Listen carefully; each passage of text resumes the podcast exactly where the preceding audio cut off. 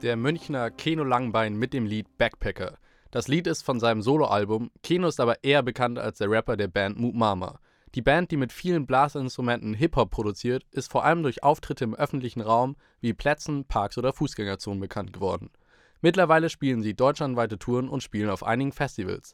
Letzten Freitag hatte Keno eine Loop-Session im Live-Club Miller mit den Rappern Maniac, Yuri Rogers und Mars.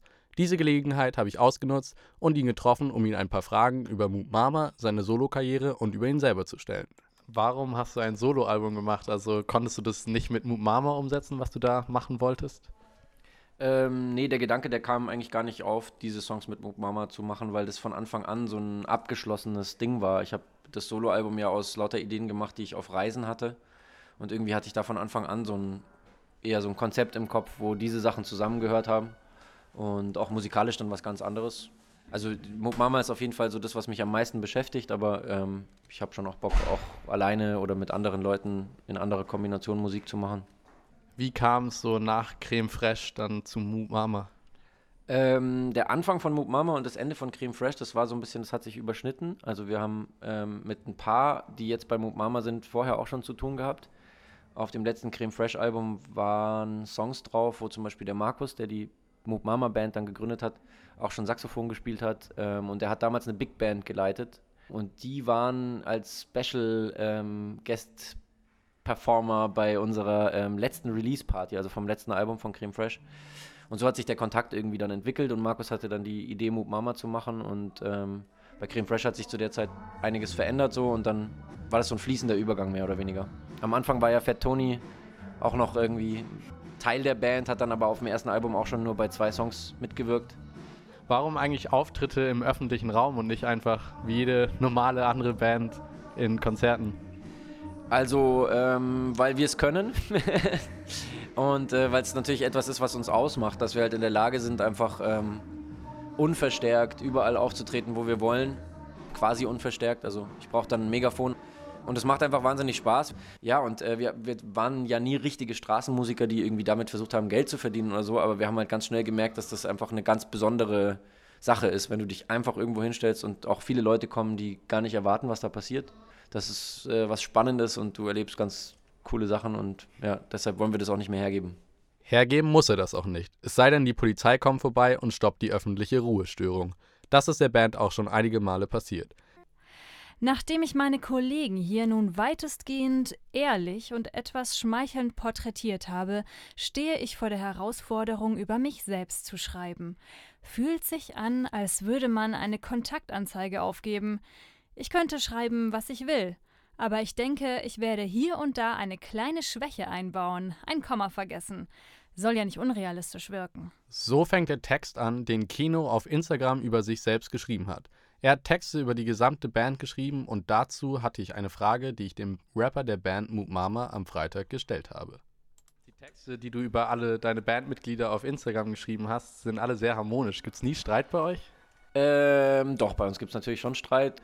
Ich finde, ich habe schon auch so ein bisschen angedeutet, dass, dass die Leute ihre eigenen Charakterzüge haben, so, aber natürlich waren das äh, Porträts, die nicht darauf angelegt waren, jemanden äh, negativ zu beschreiben, sondern natürlich schon auch eher also ich, ich wollte damit eigentlich jedem Einzelnen so ein bisschen die Ehre erweisen, irgendwie ihn mit, seiner, mit seinen Stärken auch zu porträtieren und so und nicht, ja, also wir, wir kamen gerade aus der Tour raus und wir waren so zusammengeschweißt, das ganze Team, die ganze Band, dass ich das einfach mal eine coole Gelegenheit fand, einfach über jeden Einzelnen mal was zu sagen. Dieses Jahr kommt dann ein neues Moop Mama Album. Was genau können wir da erwarten?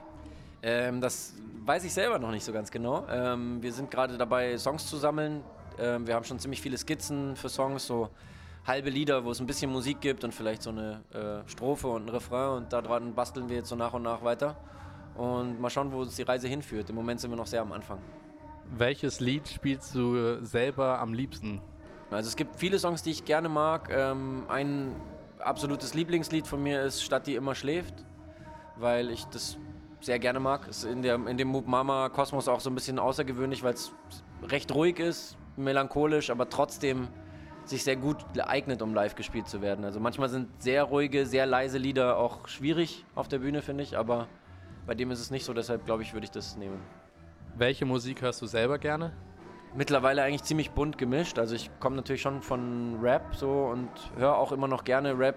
Die meiste Musik, die ich höre, hat irgendeine äh, Verbindung zu Hip-Hop oder ich habe viel so, äh, eine meiner absoluten Lieblingsbands lange Zeit ist The Roots gewesen zum Beispiel. Das ist so ein bisschen die Brücke zum Neo-Soul und so, aber ich höre mittlerweile auch ganz viel Musik, auf der gar nicht gerappt wird. Ähm, kann mittlerweile auch mit sehr soften Sachen was anfangen und so. Also ganz unterschiedlich, ich bin da offen.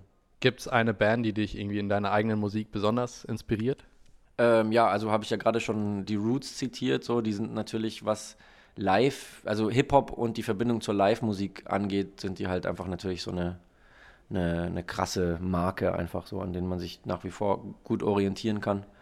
Aber ja, also an, an Bands würde ich die nennen und vielleicht noch Rage Against the Machine, weil die immer so ein bisschen ähm, über dem Moop Mama Gedanken, da, da war der, war, haben wir irgendwie oft auch an die gedacht, weil wir halt irgendwie auch so ein bisschen in so eine Richtung äh, gehen wollten, die eben nicht so bläsertypisch ist, sondern ein bisschen, bisschen mehr nach vorne geht, lauter und mehr auf die Fresse und genau.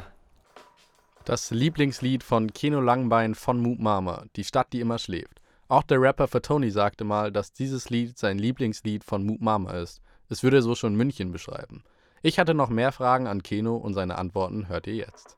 Wie ist es als Münchner für dich jetzt in deiner Heimatstadt wieder hier zu spielen, wenn du, wo, seitdem du hier nicht mehr wohnst? Ähm, für mich ist es, also klar, München ist immer noch so meine Heimatstadt, aber für mich ist es mittlerweile gar nicht mehr so richtig, ich kann es irgendwie gar nicht mehr so richtig ausmachen, weil ich so viel unterwegs bin durch die Band, dass das irgendwie habe ich gar nicht so ein richtiges Zentrum. Im Moment bin ich fast öfter hier gewesen als in, in Hamburg, wo ich jetzt eigentlich wohne. Wieso organisierst du nebenbei noch so andere Musikevents wie zum Beispiel das hier? Also organisieren tue ich das ja gar nicht. Die, ähm, so vor die Organisation und so sind die, ist die Band verantwortlich. Die haben das auch alles erfunden sozusagen. Ich bin nur schon seit Anfang halt als Teil dabei.